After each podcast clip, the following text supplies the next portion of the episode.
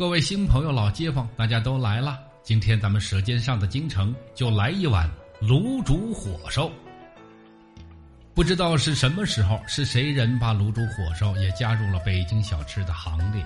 旧北京的小吃里没有卤煮火烧的地位，北京内城根本就看不到卤煮火烧的影子，只有在南城的胡同里才能闻到它的香味儿。卤煮火烧做的再好，也不能登上大雅之堂，而且有人不喜欢它的内容原料。旧北京的卤煮火烧是专供干体力活的劳动人民的一道吃食，花不多的钱财能够吃到各种各味的肉食和已经煮得入味的炝面火烧，有肉有饭，主食副食一碗端，是一顿很好的解馋大餐。内城即便有人想吃卤煮火烧，也是买来一副猪下水，自己在家做着吃，而且也只能自己家人吃。做的再好，也绝不能拿它来招待客人，因为有人不喜欢吃，这就有强人所难的嫌疑。再有，不管客人喜不喜欢吃，拿来一碗卤煮火烧敬客，还有嘲笑人家没心没肺的意思。你看，这不就是好心办了坏事了吗？现在卤煮火烧归到了北京小吃的行列，名声大振。不但庙会小吃店有卖，还成立了专门的卤煮火烧店铺，人们可以随便的大吃特吃。可是仍然会有人绝不进口，但是喜欢它的人也绝对不在少数。大大的一口锅。汤浓肉酥，浓汤里鼓鼓的冒着开锅的气泡，蒸腾着卷卷的热气儿。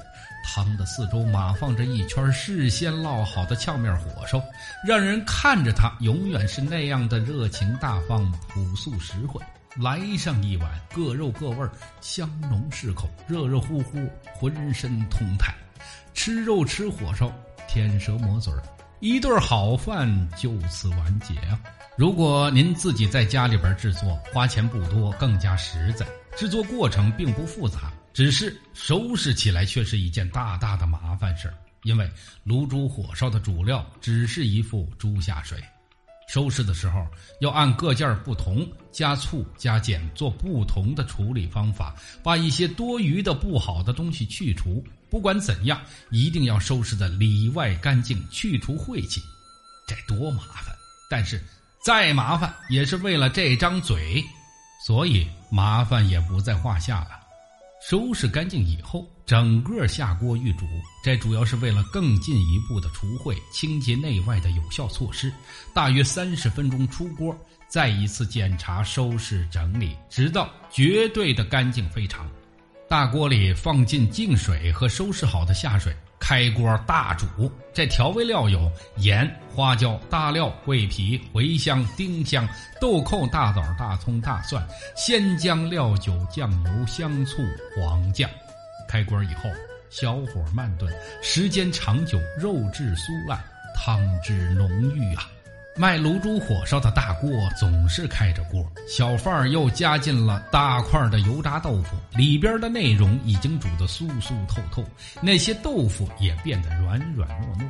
里边的火烧，专门制作的两边金黄的火烧，放进热汤中，不怕长时间大煮。有食客来吃，小贩儿马上用大铁勺子捞出一些大肠、肺头等等一些货多的食品。放到一旁的案板上切碎，再切上一个煮的热热的透透的火烧，一起放到大碗里，再盛上滚烫的热汤和豆腐，再撒上香菜、蒜汁儿和高醋，满满的一大碗，足够一个壮汉饱饱的吃上一顿。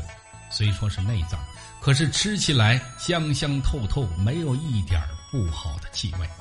这以前只是体力劳动者吃卤煮火烧。可是现在大家都在吃卤煮火烧，而且女人们也可以不管不顾的吃，吃的香，吃的顺，吃的满面红光。哎呦，这说到这儿，我这肚子就开始叫了，我也饿了。老街旧坊，您先聊着，我去来一碗卤煮火烧，回头见了您呢。